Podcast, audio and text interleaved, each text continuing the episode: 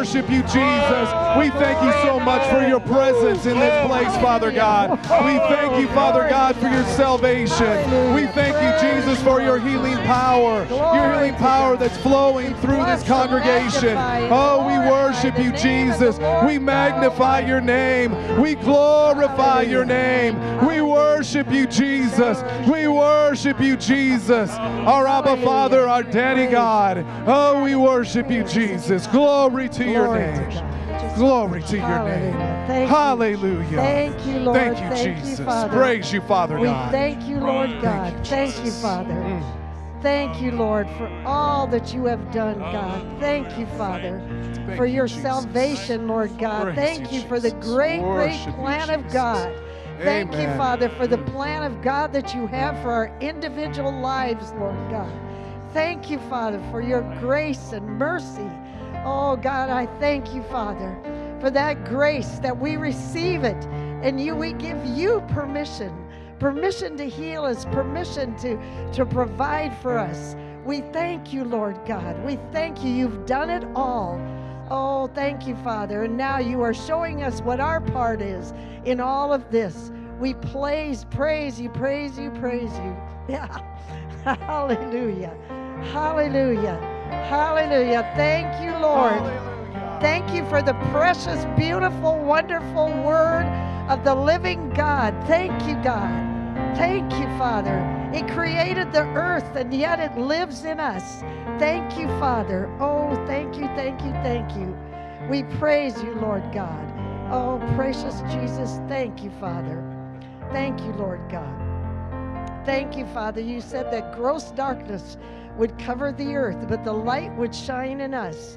And Father, I thank you that each person is is is developing their part in this, Lord God, to show that light in the earth for the sake of the Savior who saved us. And He saved us not just so we could go to heaven, He saved us to bring other people into the kingdom of God. That's why He saved you. and we thank you, Father. We thank you, Lord God. We thank you. What a privilege and an honor it is to be a co laborer with you. Thank you, Father. Thank you, Lord. We thank you, Father, for your presence, for your power, for your goodness, for the glory of God. And Father, thank you for divine utterances from heaven, divine messages from heaven, Lord God. Thank you, Father. Thank you, Lord, that you touch every person's life in this in this these meetings, Lord God.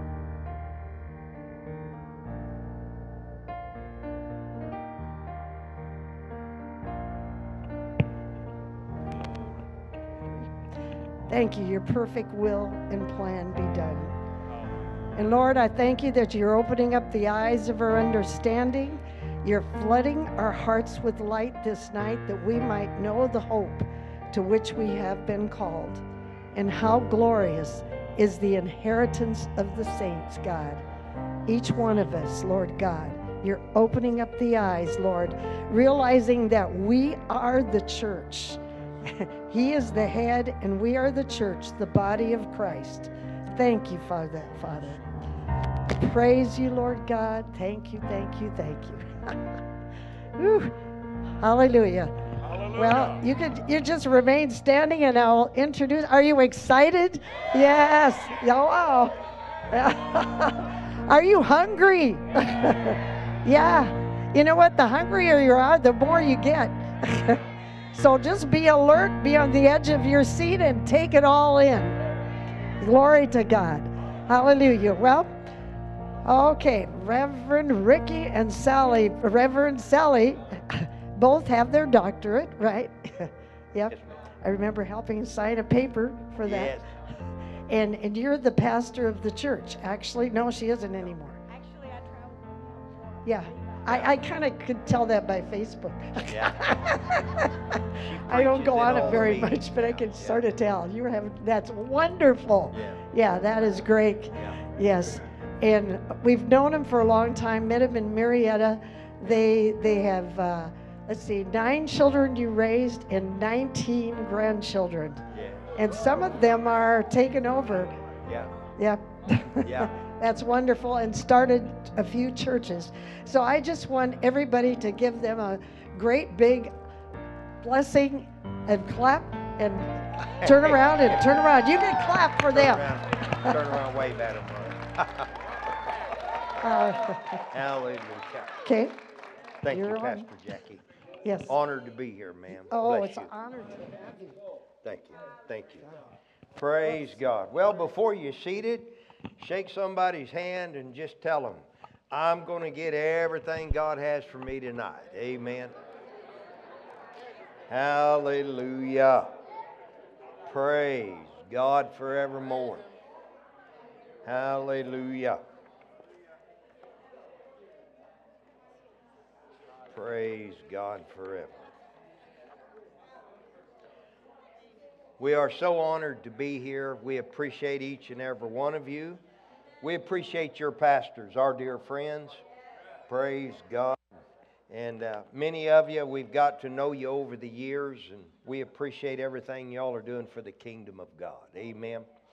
Um, as Pastor Jackie was talking about, uh, Levi, our youngest son, he, uh, he pastors there, him and Leslie in Pawnee. And then Dave and Sam, who used to be our youth pastors, they pastor a church we established in Texas. And then another, we have, there's a lot of young couples around us. And uh, how many know it's important to, to teach the next generation? Amen. Glory. It's always good to have good help. Amen. It's one thing to have help, but it's good to have good help. Amen. Glory to God. So, before you seated, tell somebody, thank God I'm good help. Amen. Hallelujah. Thank you all so much for that very warm welcome. Yeah, my wife Sally, she was our, my pastor for years, and now she travels with me all the time. And she started where she preaches usually every Sunday morning in the meetings, gives me a little break, and then I finish up on a Sunday night. But uh, we're, uh, we're a tag team, we do good, and uh, she's very, so pretty, and she can preach and smile, but the whole time she's cutting you, and you can sing that old song. You know it hurts so good. Hallelujah. But, uh, but we appreciate the opportunity to come. I do want to make mention of uh, this book, and, and they checked. You, you guys do carry these books. We brought some extras. It's called Love the Way to Victory. This is Kenneth E. Hagin. We're actually going to be teaching out of this book. If you would like a book, and and you can't buy it or something like that, you let just wave your hand. It don't matter, brother Lonnie. We got ten right here, and if you want one tonight, now go ahead and raise your hand. He'll get you one. And how much are they, honey? They're fifteen dollars. If you can't pay that, just take one anyway, okay? And then later you can pay them at the book table. But at the beginning of, of well, actually before this year, we do a New Year's Eve meeting at home. And uh, before the, the New Year's Eve meeting, we was praying and asking God about what about 2022? And uh, he came to me, and, and well, by the Spirit of God, and he talked to me about it, and he said, uh, more of the same for 2022. And so I thought, well, praise God. You know, because for Sally and I and uh, Rick Edwards Ministry and the churches, just like y'all, it's been our best year we've ever had. I mean, 2021 was a really good year. And uh, financially, 2022, we've almost done what we did the whole last year. It, it's just going, I mean, blowing in and going. And so to God be the glory. Amen. And I know, I know some people have had some difficulty. How many know we are not insensitive to that?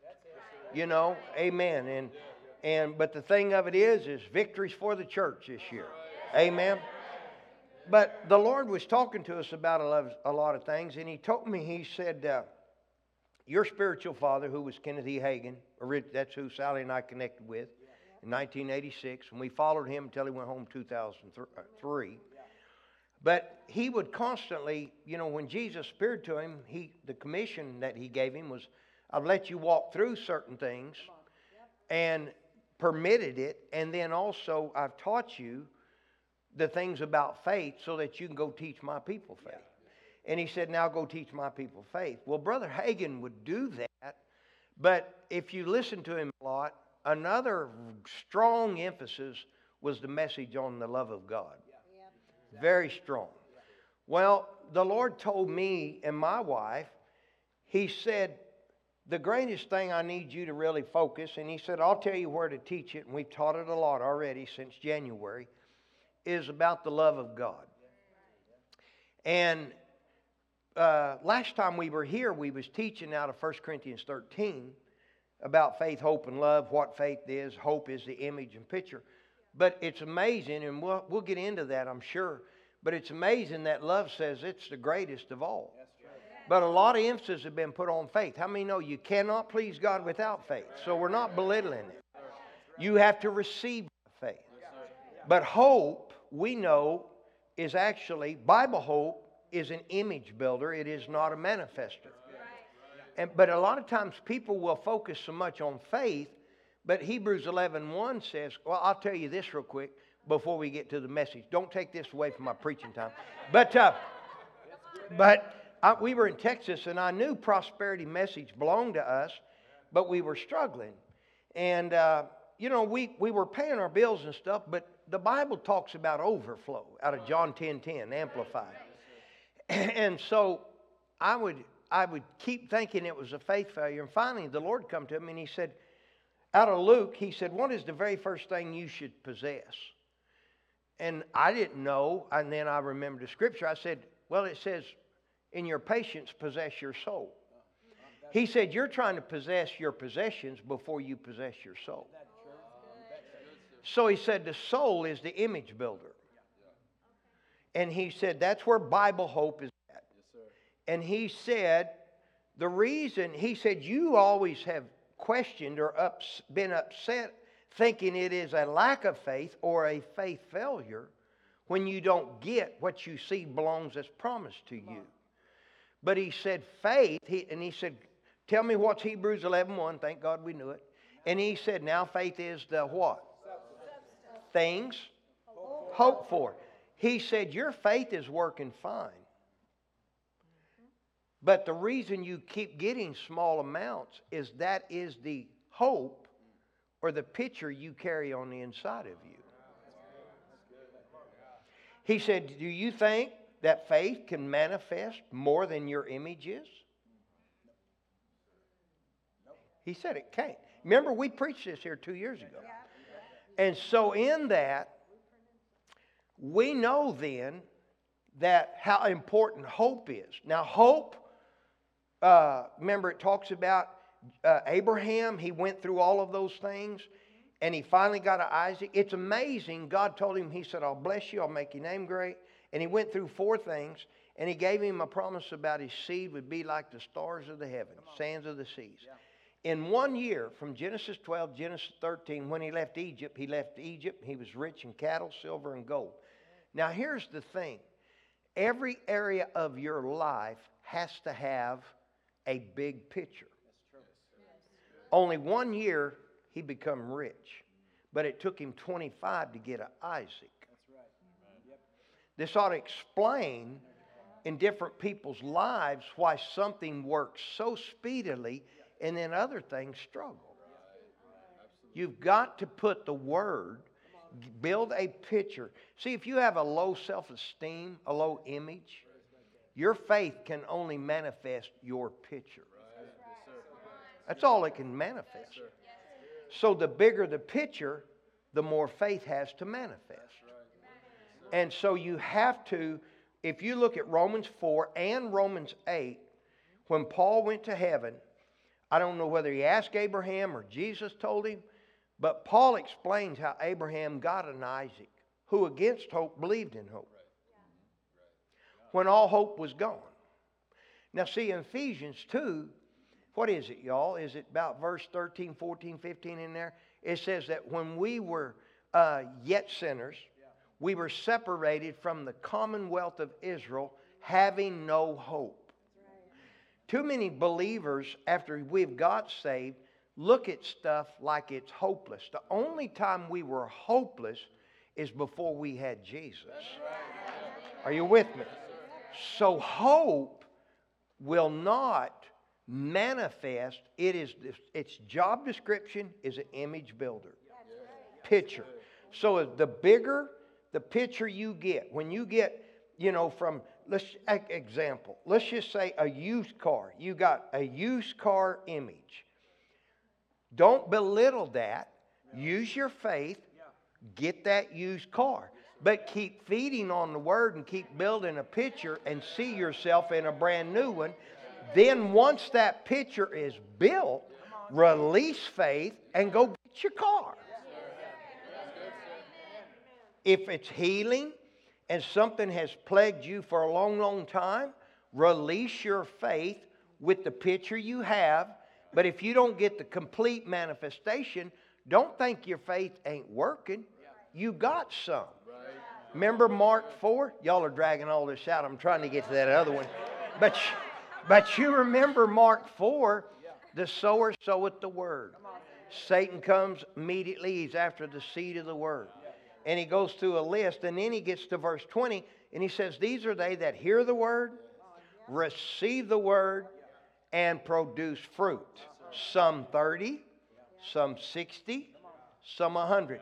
Every one of them now, how many know you can't wait till you get 30% image to be able to release your faith? You can release your faith at 10%. Are you following me? And don't feel bad. You know, if you have to have, uh, if your faith can get 30% of what you need physically, and then you go to the doctor and get the other 70, don't feel bad. But you stay with the word, keep building the picture until you can finally get 100%. Once the picture is completed, then release your, pay, your faith.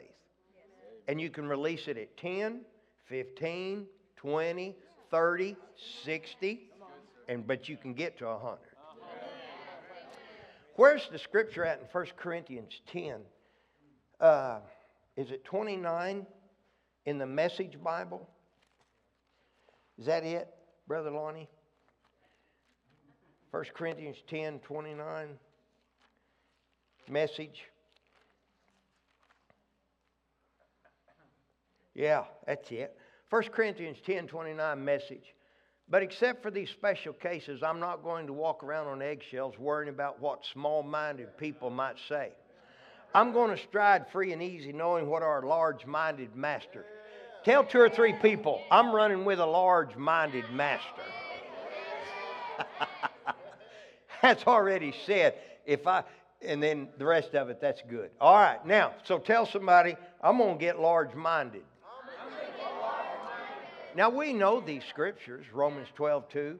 It says, Be not conformed to this world, but be ye transformed by the what? How do you renew your mind? With the word. That's hope. That's in your soul, right? So then, in that, we looked at that two years ago out of 1 Corinthians 13. But then this beginning of this year, before it, tail end of last year, coming in this, he said love will be the greatest emphasis because he said there's going to be things, uh, you know, out there, there's a lot of crazy stuff going on. According to what he told me, and, and for us, it'll be more of the same. But I mean, no, for us that are learning who Jesus is, how to walk with him, walk in the light of the word, it's going to be more of the same for us. Victory, prosperity, health. Are you with me? and so, in that, uh, but he said the greatest thing is the message of love. And he said, be aware that these things are going to be hanging around doors of opportunity all year. So that's why this book, Love the Way to Victory, is a very powerful book. It is a very powerful message. Now, you remember in 1 Corinthians 13 13, it says the power triplets faith, hope, and love. But what is the greatest of all? Love. Faith, Galatians 5 6, we might read it in a little bit. What's it say? Faith without, with love. Faith worketh not, but by love. The Amplified says it's energized, activated faith by love. It won't work without love. faith can only give manifestation to what is hoped for. So faith and hope are completely dependent of each other, but love stands by itself. So therefore, he says love's the greatest of all three. So it's when people uh, talk about and and don't don't belittle faith. I mean, no, you got to receive by faith. You can't please God without faith, right? And so hope is the image builder. These things are very important. But how many know love will keep you well? Love will keep you in victory. Amen. All right. So you ready to go? All right. So if you got your Bibles there, if you'd open them up, Luke chapter five or nine, Luke chapter nine, please. And we're going to look at verse 55 in the Amplified. Luke chapter 9, verse 55. We'll pray. Father, we thank you so much for the opportunity to break the bread of life. We thank you, Father God, as Pastor Jackie already prayed. We set ourselves in agreement with the prayer she prayed. We thank you so much for utterance. And Father, we give you all glory, honor, and praise for it in Jesus' name. And all that agreed said, Amen. Amen. amen. Luke chapter 9, verse 55. In the, uh, I'll read the King James first, then we'll read the, the Amplified. King James says, But he turned and rebuked them. Well, let's read 54. And when his disciples, James and John, saw this, uh, they said, Lord, wilt thou that we command fire to come down from heaven? And they consumed him, even as Elias did. But Jesus turned, and what did he do? Rebuked them. And then, where it's in red, what did Jesus actually say? You know not what manner of spirit you're of. In the Amplified, it's interesting that it says, But he turned and rebuked and severely censured them, and he said, You don't know of what sort of spirit you are. Listen to this. You don't know what kind of spirit you are yielding to. This year, it's very important to know. We're going to look at another scripture in just a minute out of 1 Corinthians 14 10 and I know you know it, it says there are many voices in the world, and every one of them carries significance. Yes. Most people, I'm going to ask you a question, and, and then we'll read these scriptures. Most people do not know what fear sounds like or its address.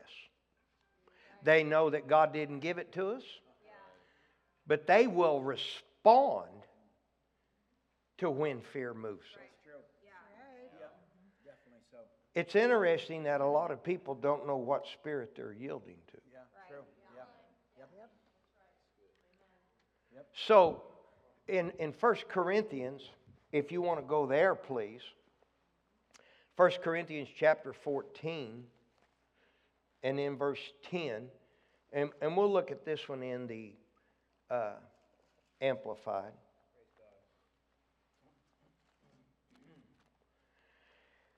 So in, in 1 Corinthians 14 10, it says, There are, it may be, so many kinds of voices in the world, and none of them is without what?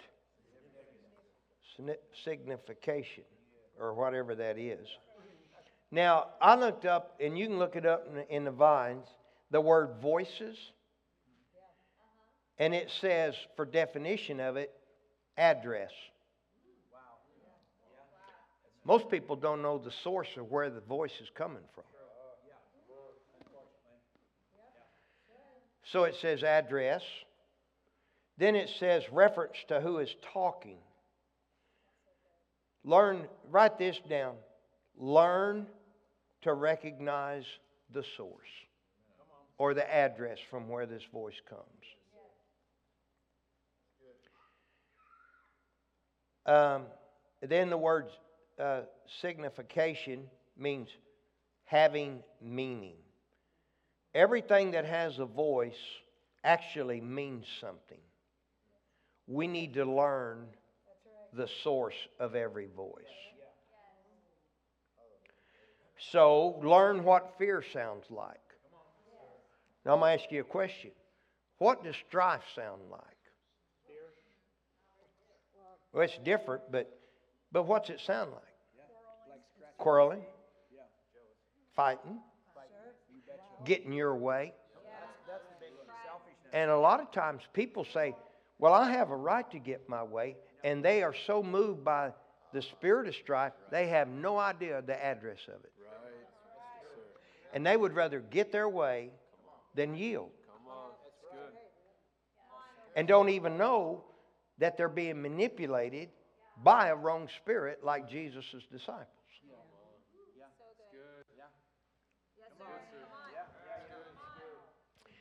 And I'm wanting to get way ahead, but I'm, I'm waiting, okay? but, but it's interesting. Well, okay, let's go to James 3. James 3, please. And uh, verse 13 through 16. James 3. Hallelujah. Sure glad y'all came tonight. Appreciate you coming. We're honored to be here, Pastor Ken. James 3, verse 13. And we'll go through verse 16, King James. It says, Who is a wise man endued with knowledge among you? And, and how many know we're not going to answer yet? Because he's going to ask us something else. Let him show out of a good conversation his works with meekness of wisdom. But if you have bitter envy and strife in your hearts, glory not, lie not against the word. It says truth.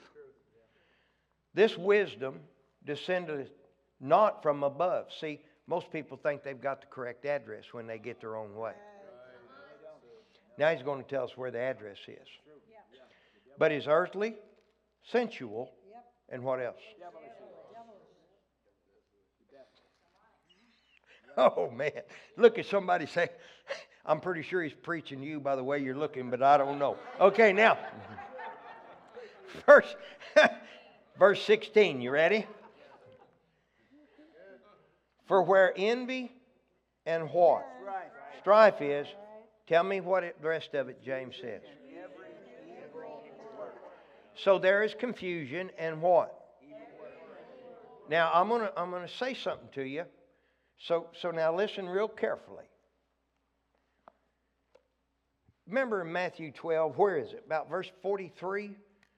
Jesus said, When the unclean spirit's gone out of a man, walk through dry place, seeking rest, findeth none, then he says, I will return to the house from whence I come out. Right? He's a liar because that body don't belong to him. But he said that. What's it say after that? Then the condition of the man, he taketh with him, this spirit, taketh with him what? Seven more spirits, more wicked than himself, and the last day of the man is way worse than it was at the beginning. How did the seven get in?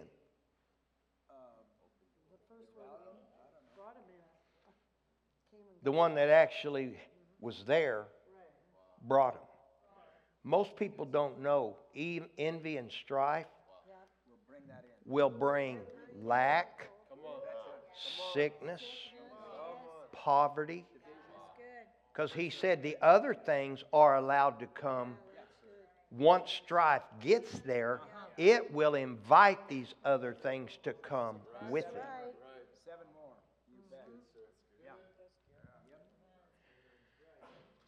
Right? Is that what it says? Oh, thank you. You guys are quick. So, it says there in, in verse 16 again, in James, where uh, envy, strife is, there is what? Confusion and every evil work. Now, in my Bible, I look in the margin in verse, uh, out of verse 16, and the number two is by the word confusion. And in the margin it says GR. That's not gr, that's Greek. And then he says,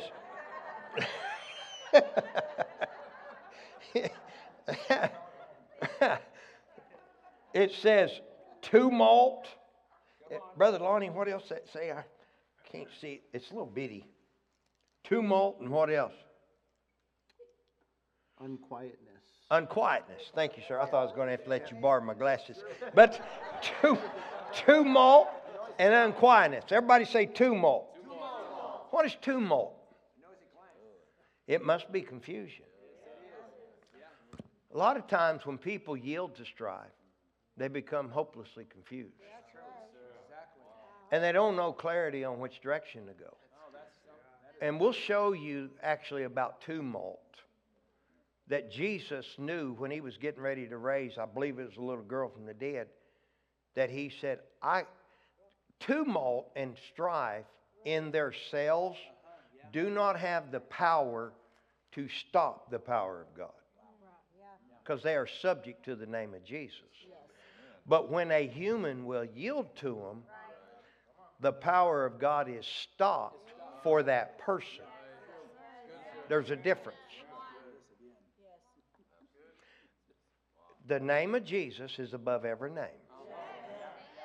But when strife, a person yields to it, then in that person's life, that strife has the ability to stop the power of God in that person's life. That's good, sir. Come on. Tell somebody, no more fussing. Tell them, I'm going to be the nicest person you ever seen.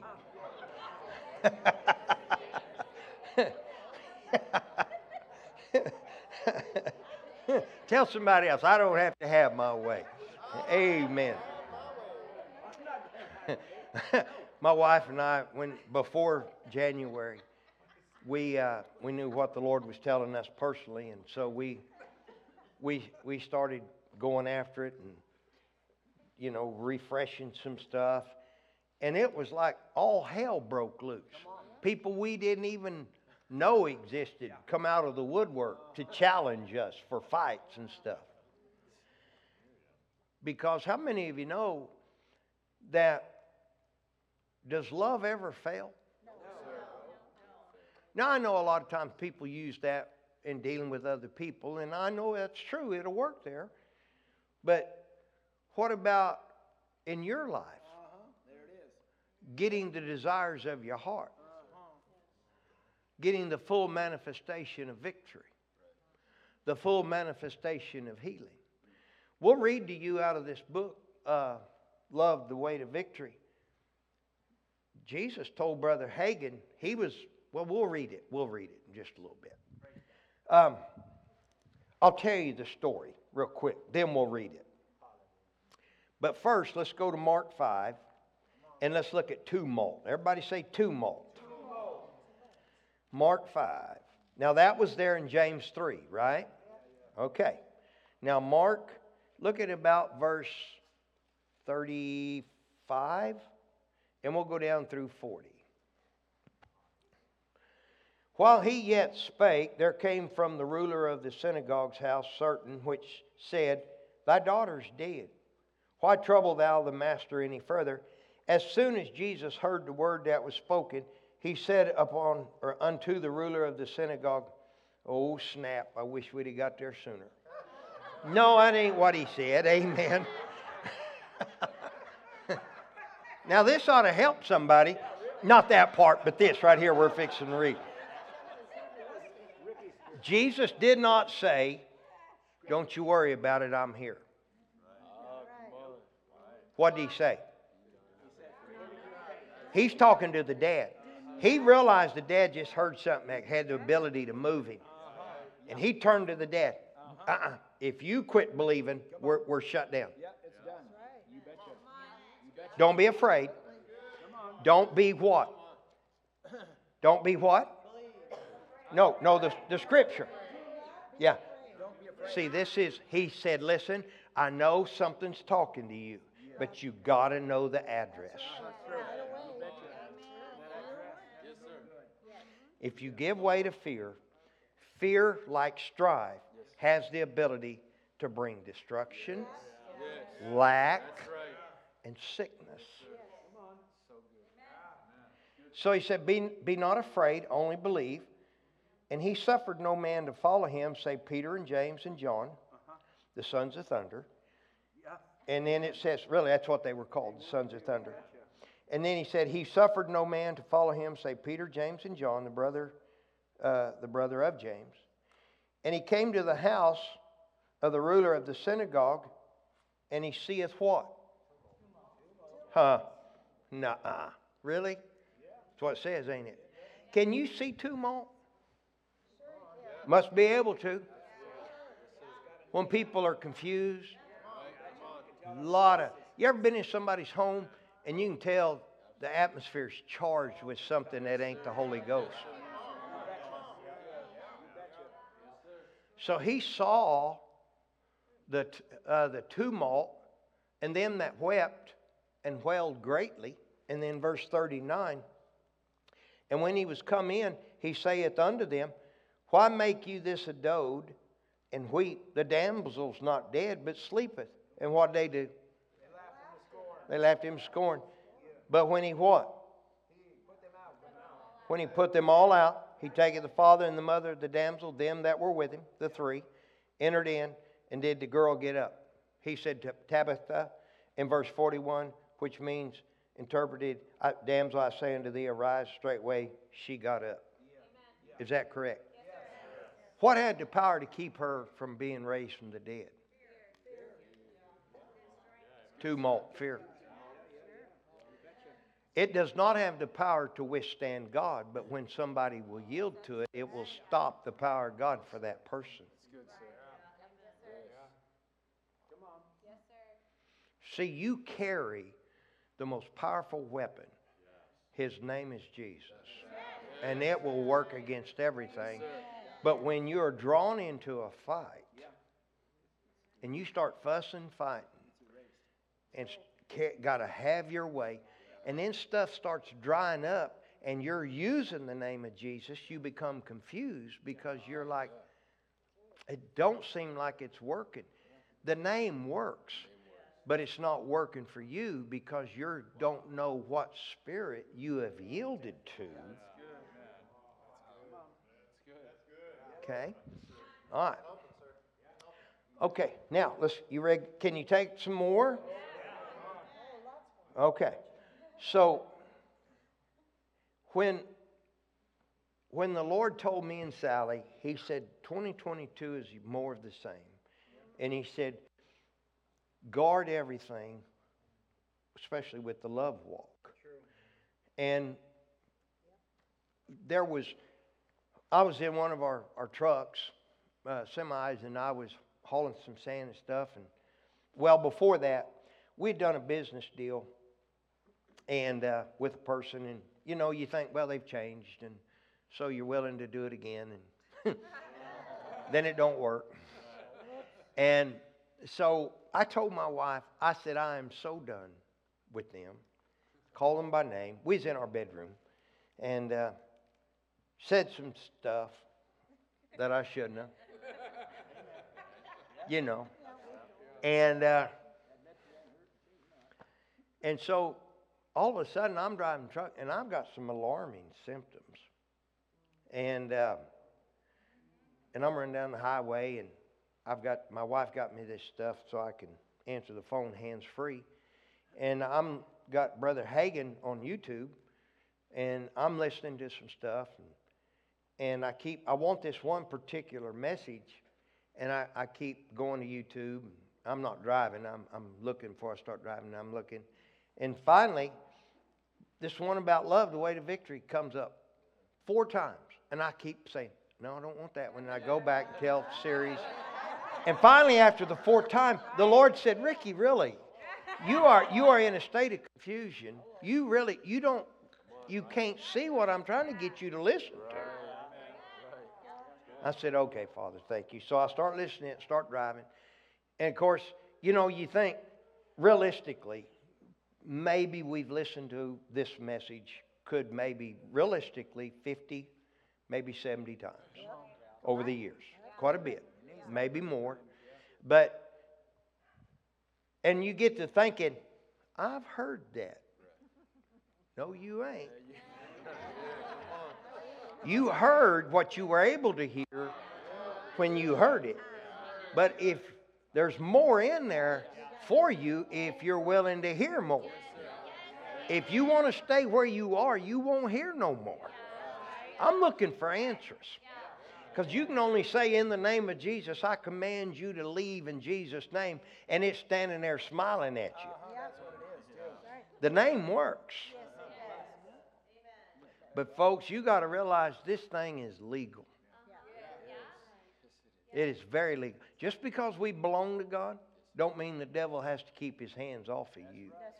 You walk with God and do what God says, He does. You get on His territory, He'll take a smack at you.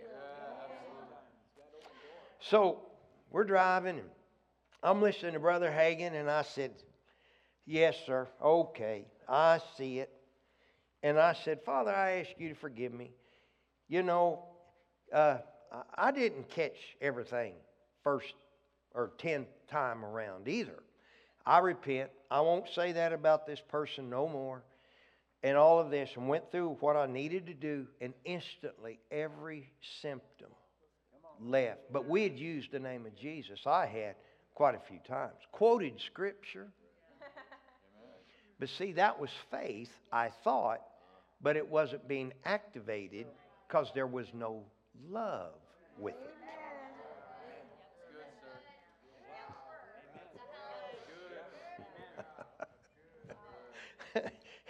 And then if you look up 1 Corinthians 13 13, I'm sorry, 1 Corinthians 13 4 through 8 in the Amplified, it'll describe the love of God.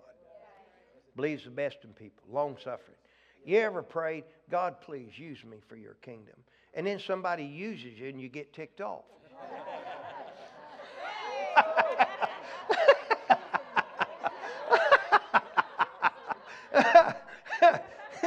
Everybody keeps smiling and nobody will know the Holy Ghost is nailing your hide to the barn door, okay? Just keep smiling, keep saying amen.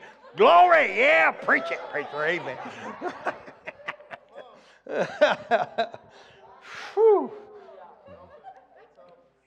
So, I mean, you know, follow Jesus' example.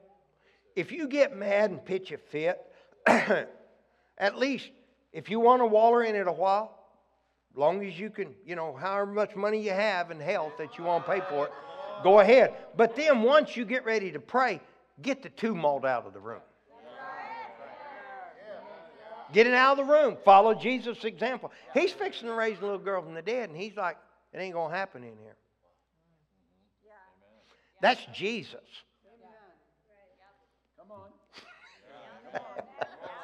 Some of y'all's finances need to be raised.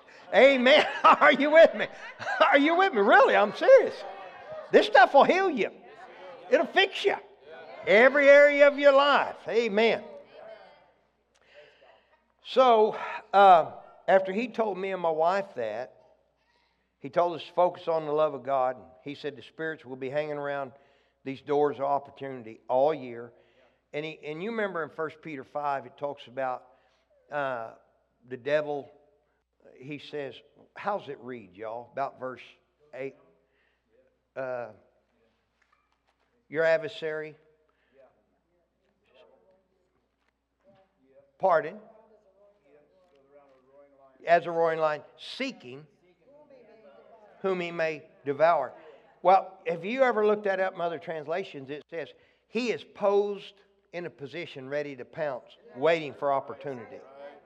That's what he's doing. That's, that's the seeking. He's posed in a position ready to pounce. But he can't pounce because if you're walking in victory, he'll pounce, but he'll get thrown off. Okay, now, go to, uh, well, I'll give you this. So then, of course, we go to Brother Copeland's every year in January. And if you've listened to Brother Copeland, Brother Kenneth Copeland, the Lord gave him four things for January. They are, and I'll read them to you uh, correction. What's number two? Direction. Number three, protection. Number four, perfection. So everybody say correction, direction, protection, and perfection. Now, I'll give you the definitions to these. Correction. A change that makes something right, true, or accurate. Correction. A change that makes something right, true, or accurate. Direction. Instructions that tell you how to go or guidance for actions. Now, let me read these other ones to you here. Protection is the state of being kept from harm.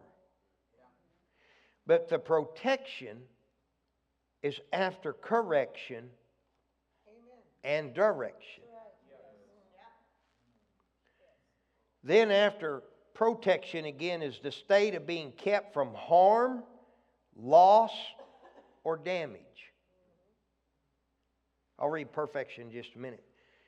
You remember, I, I don't know if I've ever told you all, we've told other people, but the Lord told me, He said, for, for me, for me, that song, Going to the Enemy's Camp, Take Back What the Devil, He told me, for me, He said, Don't you sing it ever no more.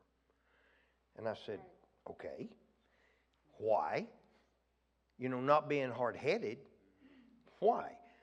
He said, I thought you were going after accelerated accumulation. That means increase. He said, if you get a mindset that you're going to have to keep going back to the enemy's camp and get what you got, he stole your stuff. Takes three or four months to go get it. Then finally you get it all back. He said, You've gone for six, eight months, and everything you have back is no increase. You're only back to equal. It's what you already had. And you do that year after year, you'll wake up 10 years and he'll take your stuff. Finally, you'll go get it. Then you'll bring it back. Then he'll come and get your stuff. Then you go get it. And he said, You'll wake up and you've never had any accumulation. You're still at equal. So he said, Don't sing that. I'm he told me. Now I'm not telling you. You guys sing what you want. But but you know, for me, don't get the mindset. We're going to have to keep going to the enemy's camp, take back what he stole from me. How about let's just go from glory to glory?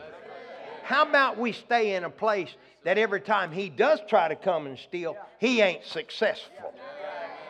Amen? And we take some of his stuff.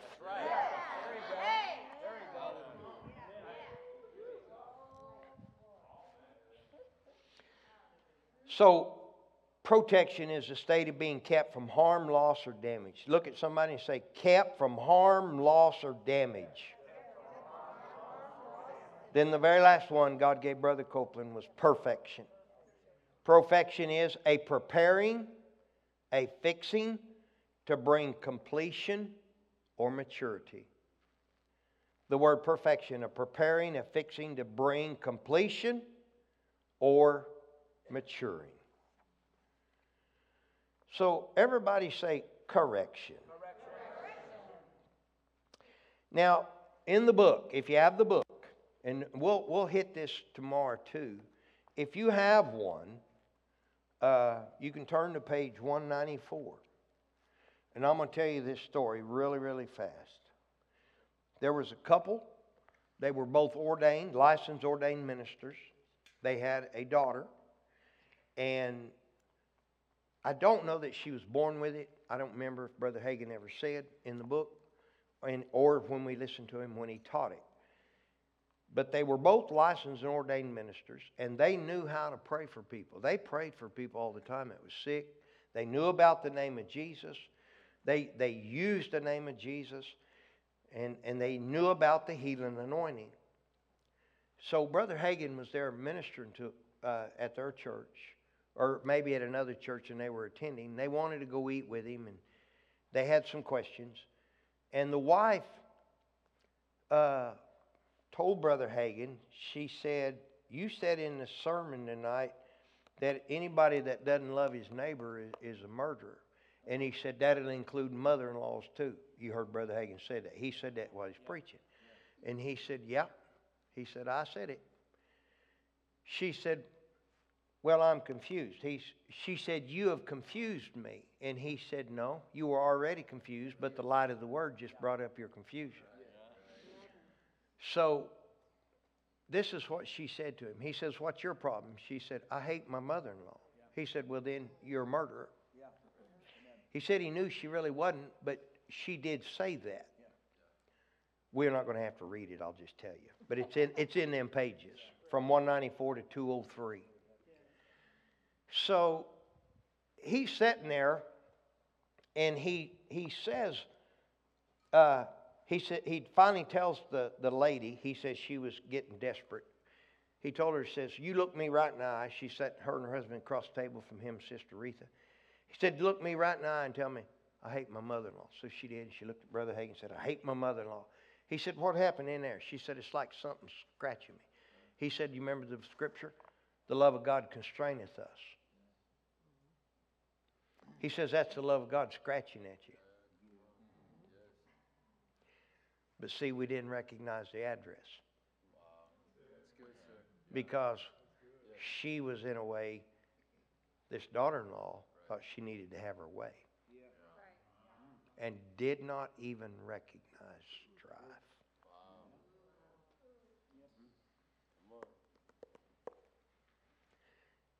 I know I've read that a lot about when the disciples says, you know, you want us to call fire down? And Jesus said, you don't know what spirit you're of, or you really don't know what spirit you're yielding to. Don't feel bad for those guys like, I can't believe they did that. We've done the same thing. I just did it at the beginning of the year again with someone I did business with. There was a presence, and I yielded. But I thought it was me getting my way, and this other person was stupid.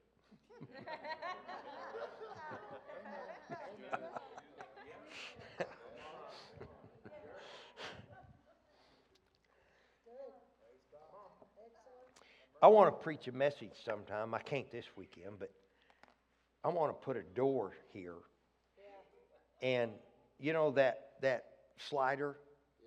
Like if you're going to a, a you know a very elegant party or something, you know, you have to knock on the door and you have to have an invitation or card. You knock on the door and they open the door, and you say who you are or whatever. It's interesting, the Bible says, as children of God, think on these things. When strife comes and knocks, oh, here it is. Knock, knock, knock.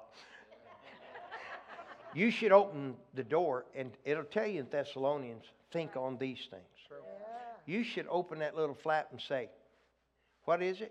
Strife? Let me see. Sorry, you're not on the list.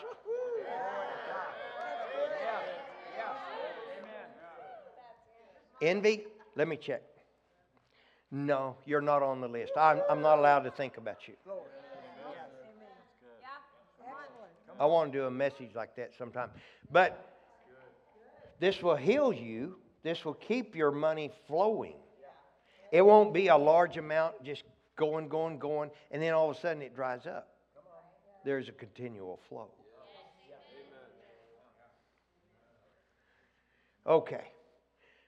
Where was we before y'all got me on that again? Oh, was telling that story. All right, now, I do want to read you this part.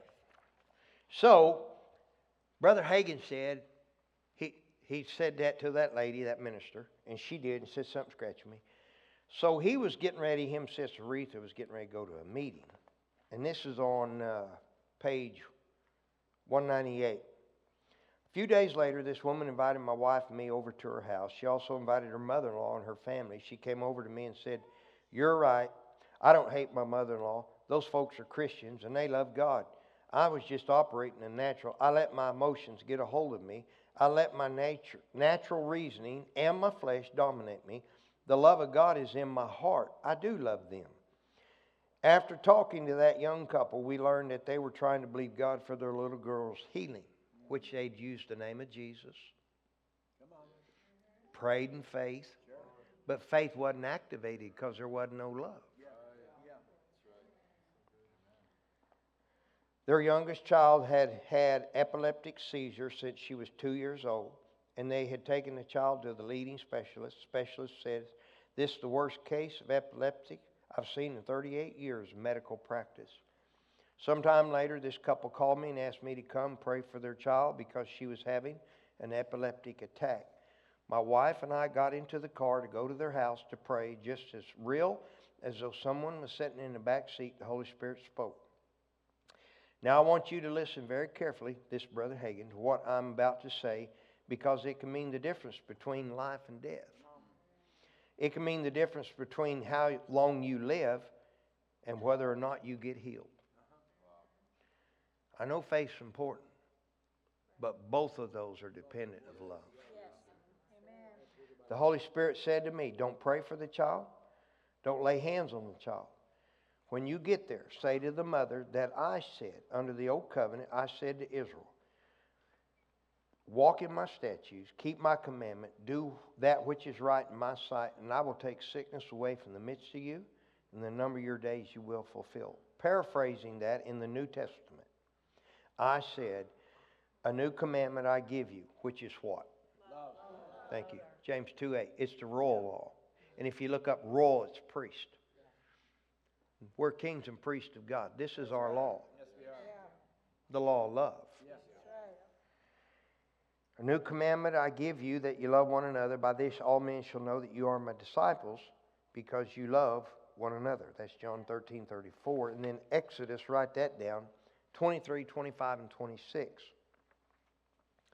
This is what Jesus told Brother Hagin about it. He said, You shall serve the Lord your God. He shall bless thy bread, thy water. I will take sickness away from the midst of you. There shall nothing cast her young, nor be barren thy land. Number of thy days I will fulfill. That's in Exodus. So listen to this how he told him Keep my commandment of love. I will take sickness away from the midst of you. The number of your days I will fulfill. So he said, the Holy Spirit said to Brother Hagin, Say to the mother, tell Satan, Satan, I'm walking in love now. Take your hands off my child. Now listen, this is on page 200. You see, there are times you shouldn't lay hands on people for healing. Exactly. In fact, if certain conditions are not met, mm-hmm. you can lay hands on them until you wore every hair off their head, and they won't get a thing in the world except a bald head. Uh-huh. This is in the book. Laying hands on people when they need to make an adjustment in their heart will only hinder their faith because nothing will happen. We arrived at this couple's house. I told this mother exactly what the Lord instructed me to say. The mother pointed at a child who was having a seizure. The child was right then at that time. She whirled and said, Satan, I'm walking in love now. Take your hands off my child. Brother Hagin says, as fast as you could snap your fingers, the seizure stopped. The child was normal, and every symptom instantly left the little girl. But yet she had had prayer after prayer after prayer. A simple thing is I hate my mother in law.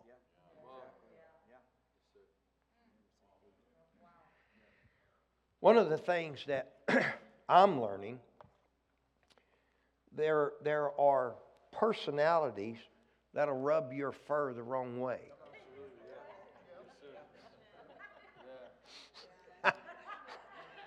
Remember that, that young couple that had a cat and the wife's in the kitchen cooking and she could hear that cat going, "Rawr, rawr."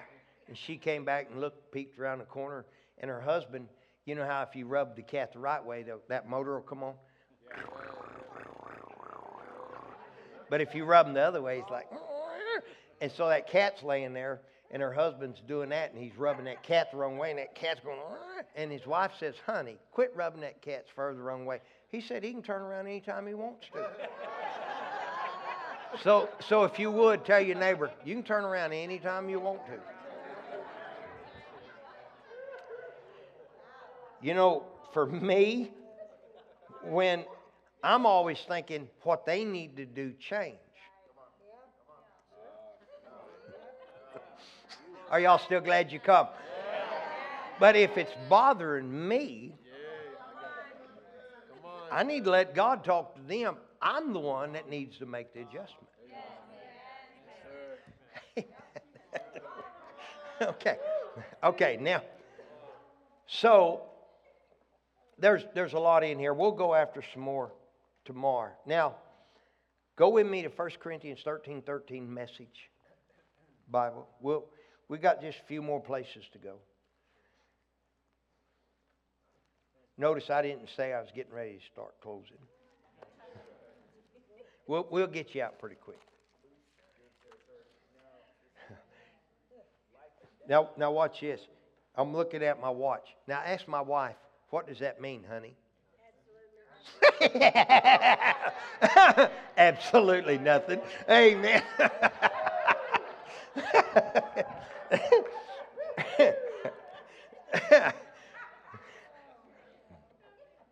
okay, 1 Corinthians 13 13 in the Message Bible. See if you have that one there. Okay. But for right now, until that completeness. Now you remember we used this scripture when we was here a couple years ago to teach about faith and hope. Now he says, but for right now, until that completeness, we have how many things? Three, Three things to do. To do what? How many things we got to do that, that'll lead us toward completion, consum, consummation? Three. What's first one? Which is faith. What else? Hope unswerving. What's the last one? Extravagantly. Extravagantly. What's extravagant? Over the top. It ain't like, yeah, I love you, whatever, brother. you know, they reach out to shake your hand, they see you at church, you're like, uh, amen. No, tell, tell somebody, love extravagantly. And the best of the three is what? Love. Love extravagant. Now, uh, if you can, can, do you have the Passion Translation? I, I'll read it if you don't. You do? Okay, thank you.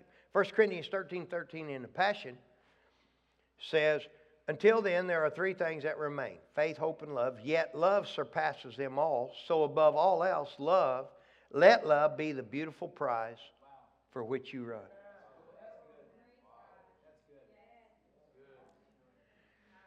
Thank you, Lord. Now, Galatians 5 6, amplified, please. Galatians 5 6. For if we are in Christ, neither circumcision nor uncircumcision counts for anything, but only what? Faith. Faith. What? Activated. What else? Energized and and but see, if we think, well, I've got faith confession on my refrigerator. I'm the head, I'm not the tail, I'm above, not beneath. I'm a sower and a giver, therefore I'm a reaper. All these things, and we go through it, and then we act like I did. Somebody says something or does something that they toward us, and we're like, I don't have no use for them. Thank you, God, I'm the head, not the tail. I'm above and not beneath. And Lord, this faith confession, it'll get me over. And it don't seem to work. And people get confused and think the faith message or faith doesn't work. Faith works. But how does it work? Now I'm gonna ask. Now I'm I, I'm not picking on the ladies because my wife's right here. But okay. But how many of you ladies, like my wife, don't even pay attention to your gas gauge at all? Because you, your husband, he, if he gets it out of the garage, or he does, he checks tires, he makes sure it's full every time, lest thou breakest a nail.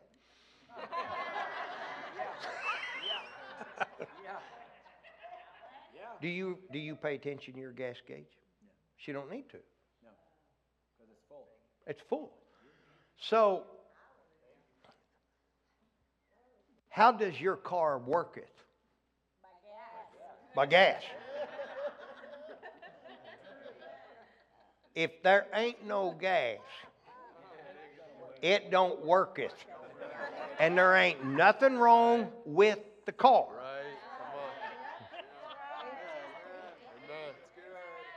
Faith has to have love. That'll activate it, energize it, express it, and work it. Has to. Has to.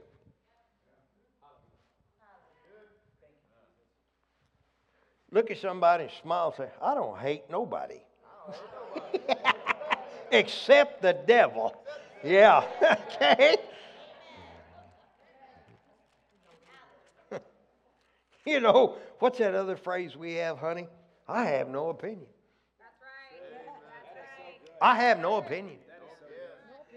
I will not be drug off into a conversation about somebody that that we have no authority over. Mm-mm, no, oh, oh, I'm not going to judge something that I don't have authority over. I ain't going there. I done know that address. I recognize it. I know that voice. Uh-uh. I know that spirit. See, we have to become aware of what fear feels like, smells like, and sounds like. So that when it does come around, we are like, oh, I know you. Your fear. Envy, strife. Become very aware. When you hear the first bit of it, you're like, uh uh-uh. uh. You're after my health. I know you.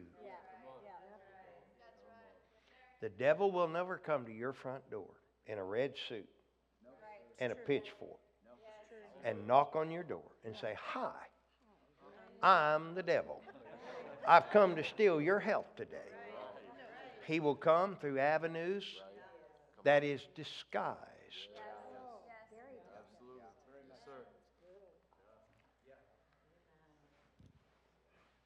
But we won't fall for it. All right, it's 721. How long are we supposed to go? It's 821? They put a clock right here It says 721. Glory to God. Let's go by this one. Y'all want to? We've only been here, what time, church? We've been here 21 minutes. We have preached up in here. it's 821? Okay. Yeah. Blessed are the short winded, for they shall be invited back. If y'all don't see me no more, you'll know what happened. Okay, now. Can, can we go just a little bit further? Okay. Let's go to Job 1. Job chapter 1. And let's look at verse 6 through 10 in the Amplified.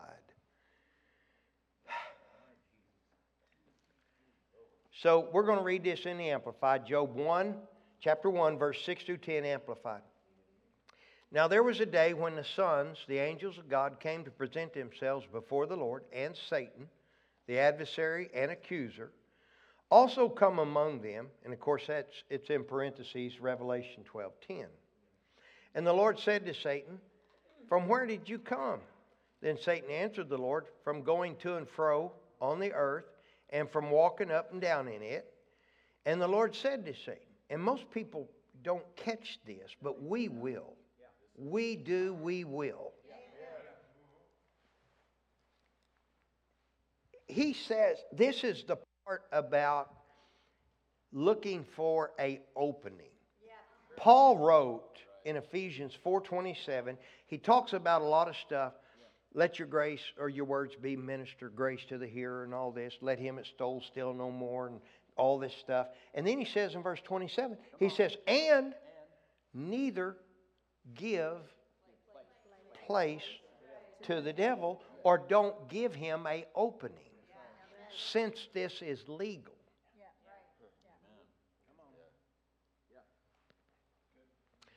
So he said, and the Lord said to Satan, Have you considered my servant Job? Now, and of course, here we don't have to go into great detail. How many of you know Jesus or God wasn't like, I really wish you'd jump on my servant. That's right. Yeah, right. Yeah. yeah. This thing's legal. Yeah, and the devil's going to tell us in just a minute he'd been around and around and around. And he said, There's a hedge, there's a fence. I can't get to him. But he said, I've been on earth and I think I've got a way in. And it's through the avenue of fear. And I can prove all of this with Scripture. So he said, So I'm going to ask you something. What comes with strife? You think poverty? What about sickness? You remember the woman in Luke, what is it, Luke 13? Uh, bowed over, couldn't no wise lift up herself. And everybody thought she had bad back, bad back.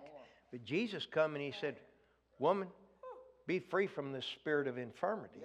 Then the other lady that had the, the uh, blood issue, she she was full of strife and stuff. Because why bother at the end after she touched the hem of his garment, and she realized in herself that immediately she was healed. Jesus said, "Who touched me?" He didn't know.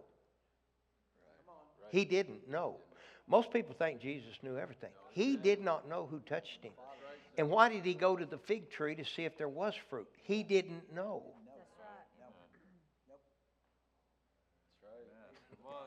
That's a whole nother message. But don't get stuck there. Come and go with me. Let's keep moving. So, but why did Jesus tell the lady with the issue of blood after she was healed? Go in. No. Go in peace. Why would he tell her that? Because she had stuff stirred up all the time. Okay, let's get back to Job. So he says here, what verse we in? Eight.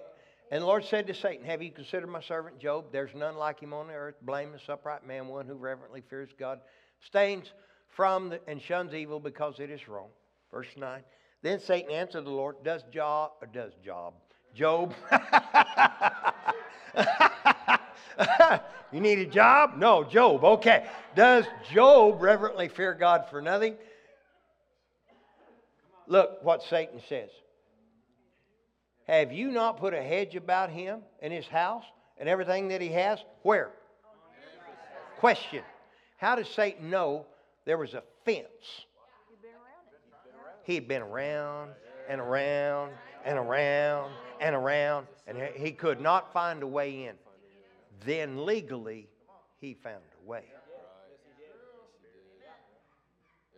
I have a question. If you and me walk in love and do what we're supposed to, will there be a hedge around everything you and I have? Let the craziness keep coming. Come on. We got a fence around us. Let the corona or cobra or whatever they call that stuff. But we're not, a, it's, it's the same backing as cancer. It's from the pit, it's of Satan. Are you with me? I'm not falling out with nobody over it. I'm going to walk in love. Are you with me? You know, people say, well, I think it's a conspiracy. I don't, it's of the devil. That's what it is. Amen.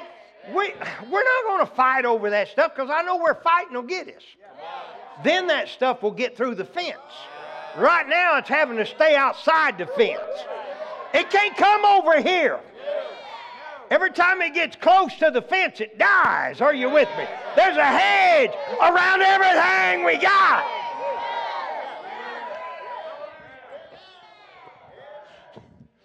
So Satan said, Have you not put a hedge about him, his house, and everything he's got on every side? Because I've been around I've wore a trail. Look like one of them dog paths.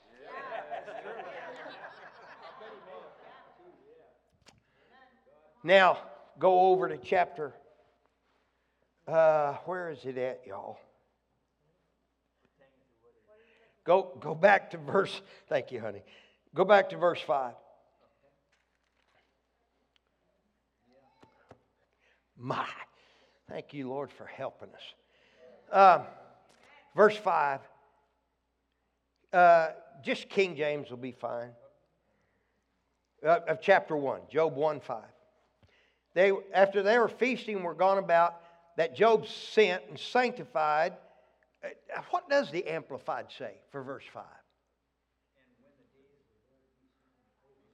When the days of their feasting were over, Job sent for them to purify and hallow them, rose up early in the morning and offered burnt offerings according to the number of them all. For Job said, It may be that my sons have sinned and cursed or disowned God in their heart. Thus did Job how much?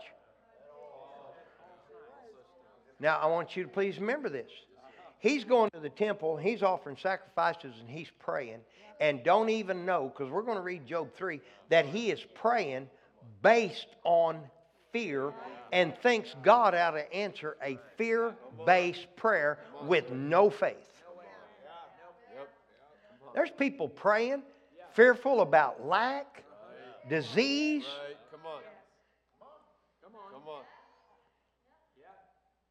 Did Job know what was going on? Yeah, he did. He said it may be. He said it may be, but why, why bother with that? He was in fear about it. Go to Job 3. Job 3. And look at verse 25. Can y'all read that one to me?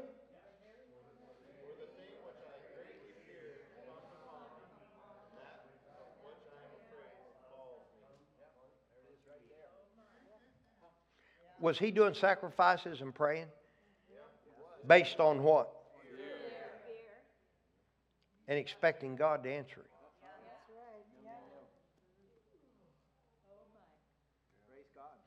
See, we have to learn what fear smells like, looks like, sounds like. You ever had fear come talk to you and you've been standing in faith and says, It ain't working?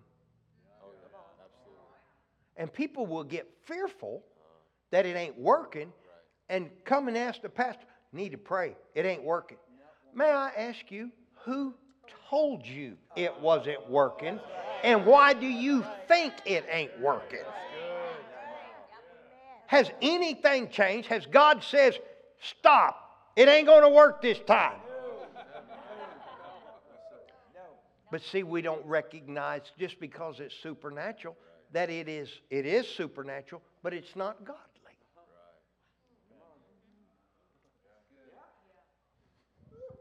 Tell somebody, my faith in the Word of God is working. The Word of God is working in my life. Because I'm going to stay in the middle of the love of God. One, one person works for us called person's I'm trying not to say gender, but the person made a statement about I know I, I upset you or you get upset with me. And I said to that person, I said, You do not have that much control over me. People might want to think they do, but nobody should be able to move you out of the love of God. Nobody. If you leave the love of God, it's because you chose to, not because somebody had the power to get you to come out.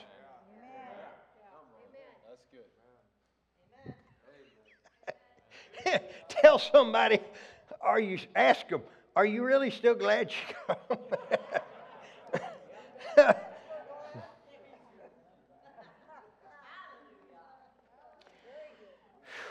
I, you guys remember, and, and some of you that, listen to Brother Hagin, me and my wife remember. it. Brother Hagin prayed for a young man, and I don't remember if it was, I think it was back trouble, but I'm not completely sure which one it was. It could have been the one that had headaches, and they was going to commit him. Uh, that guy had a monkey-looking deal, but Brother Hagin prayed for him, whichever one this one was, and he was healed. Brother Hagin left, and he come back about whatever it was, maybe a year later back as he was making the circuit. And this young man was there in the service, and Brother Hagin said that he knew that every symptom had just come back on him. Do you remember what Brother Hagin said was the reason for that? He went to bed what? Fear, fear. He went to bed fearful. He had stayed completely well for 11 months. He went to bed fearful. And every symptom of that sickness came back. Now, please connect the dots.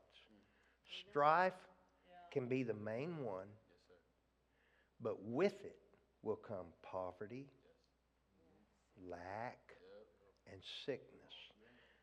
Fear can be the main one, but its intentions is infirmities and all of these other things. It's just not being fearful.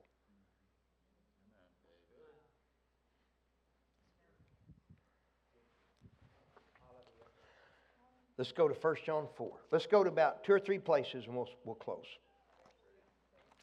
1 John 4. Look at about verse 18. Do you have the easy read version? No? Okay. I have it wrote down. 1 John 4:18. We can read the King James first.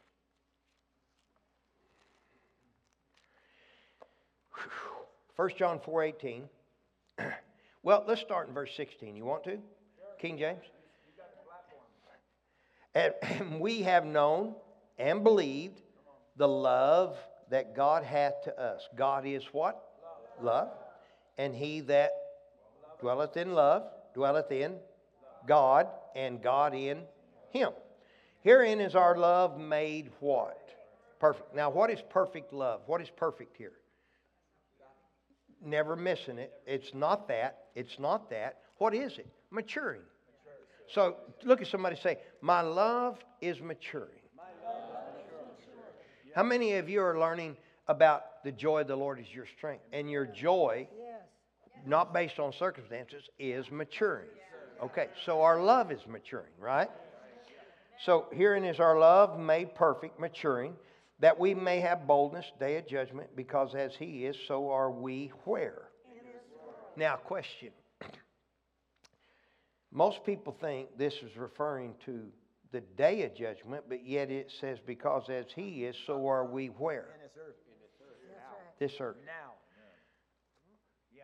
Can there be judgments here? 1 Corinthians 11 says so. If we will judge ourselves, we should not be judged. Okay, hold this. Hold this. Go back 1 Corinthians 11. I didn't know we was going to go here, so don't take this one away from preaching time.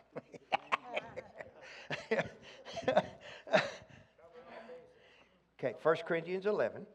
And look at this. He says, verse 28, but let a man examine himself, so let him eat of that drink, or eat of that bread and drink of that cup. He that eateth drinketh unworthily, that's not unworthy. Unworthily means the manner in which you took it. It's not unworthy. How many y'all are saved and you know it? You're born again.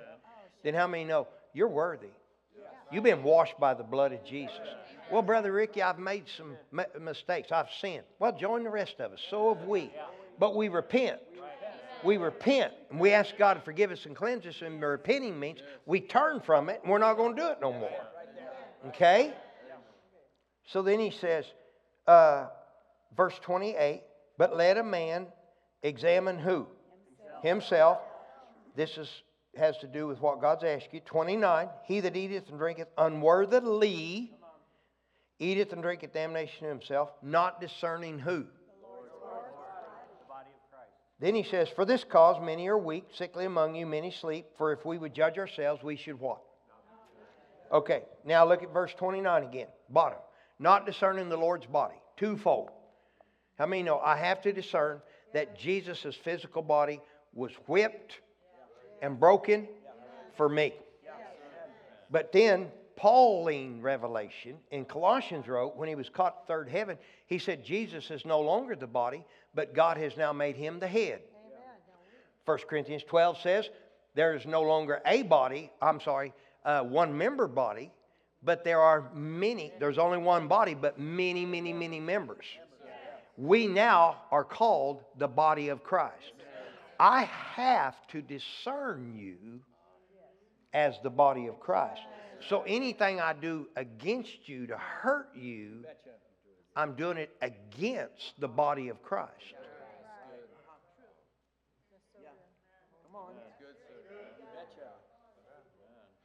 People was if Jesus was standing up and he's come sometimes to our services, but if you could see him and he's standing right here, you would not act towards some of your fellow brothers and sisters. If he's standing there watching, if he was over here like this and we getting ready to go home and somebody done something to you, he'd be standing here, you'd be like, I better not say nothing. He's looking. Do you know he's looking anyway? That's right. You wouldn't shun somebody. You wouldn't cold shoulder them.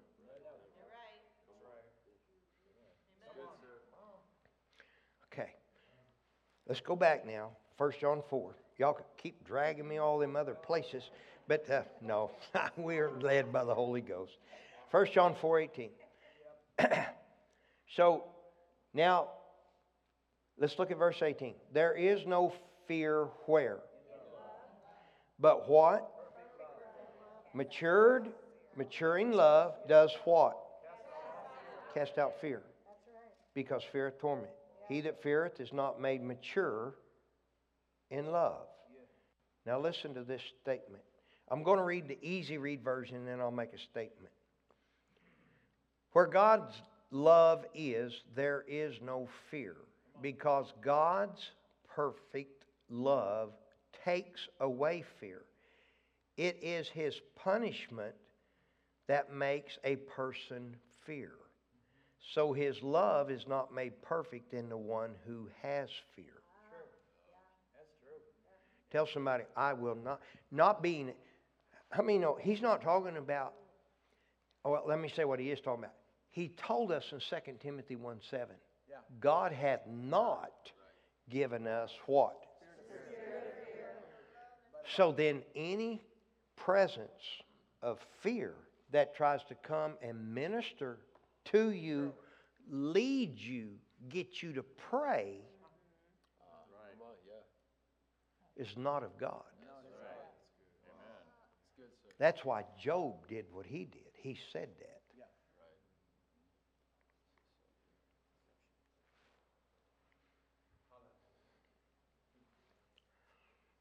I'm afraid I'm going to get sick. Who told you? You didn't catch the address.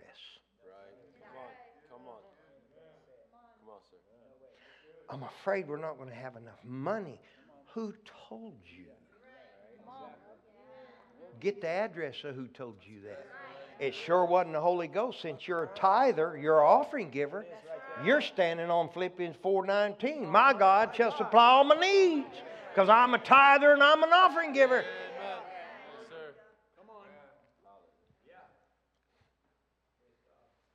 Listen to this. As you mature in the love of God, fear loses its power. I'll read you uh, one page and one. If you would, pull up Jude 21, and I'll read you this out of the book. Page 227, if you got your book. Page 227. When you act in love, you're going to reap a reward for that.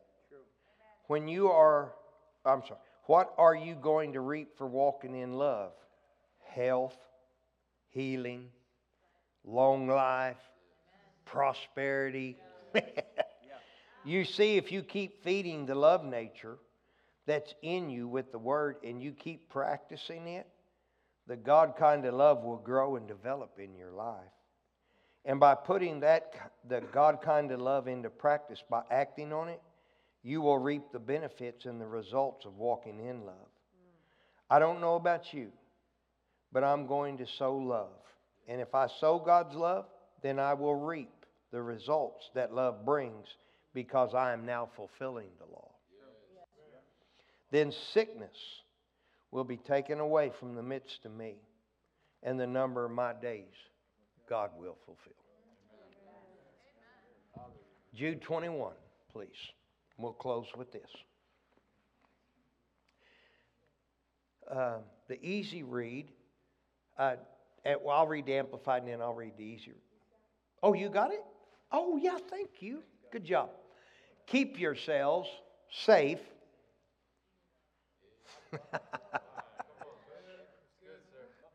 Can you read it again? Huh?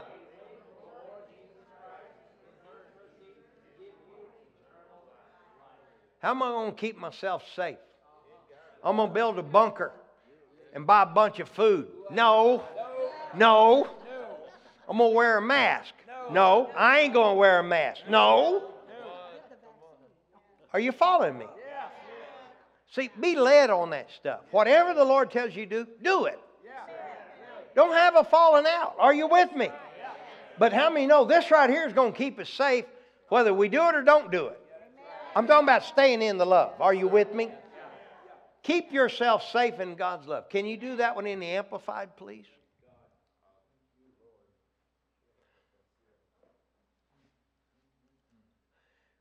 What's it say?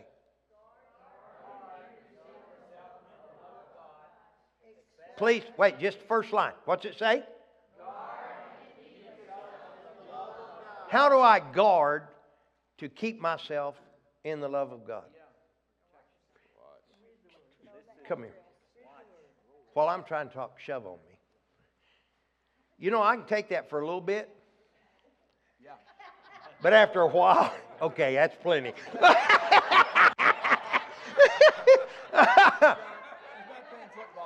You've got to guard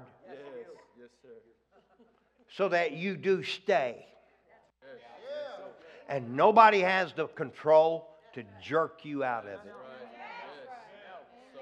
If you need to, get away from some folk for a while, mature some more in love.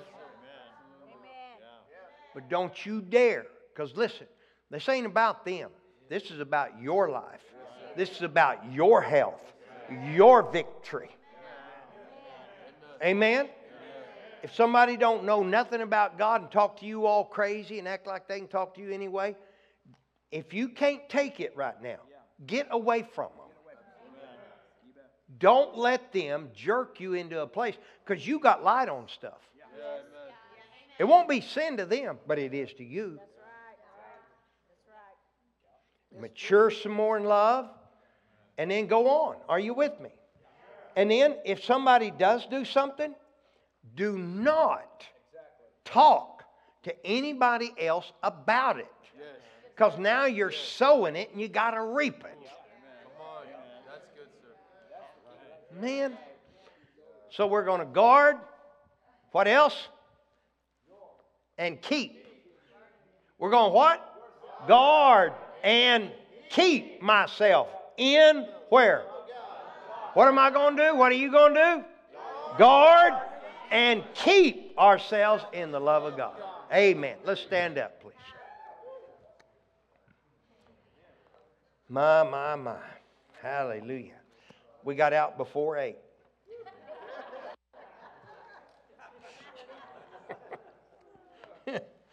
Hallelujah. I was really feeling good about myself till I found the truth out. It's almost, is it almost 9?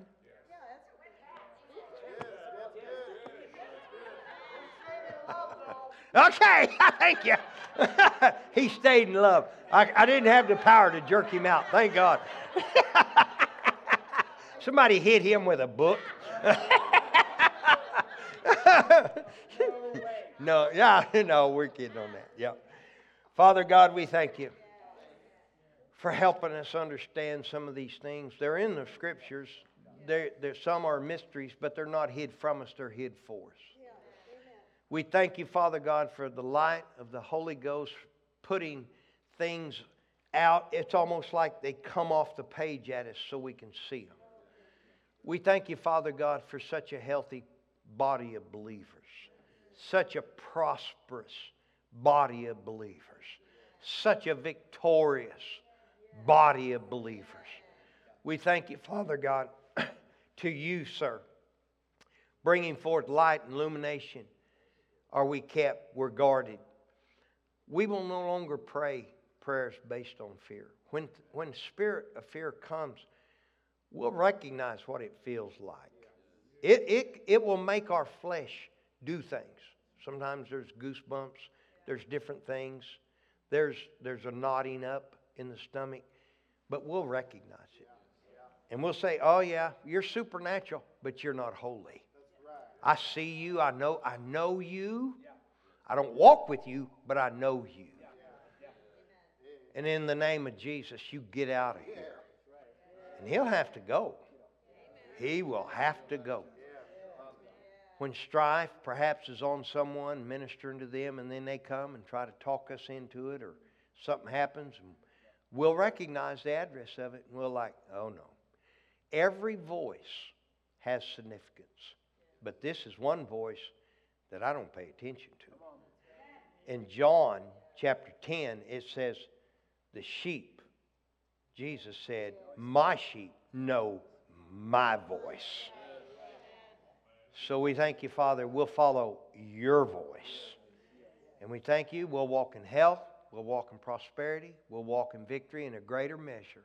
And in 2022, it'll be our best year we have ever had. To you, sir, be all glory, honor, and praise.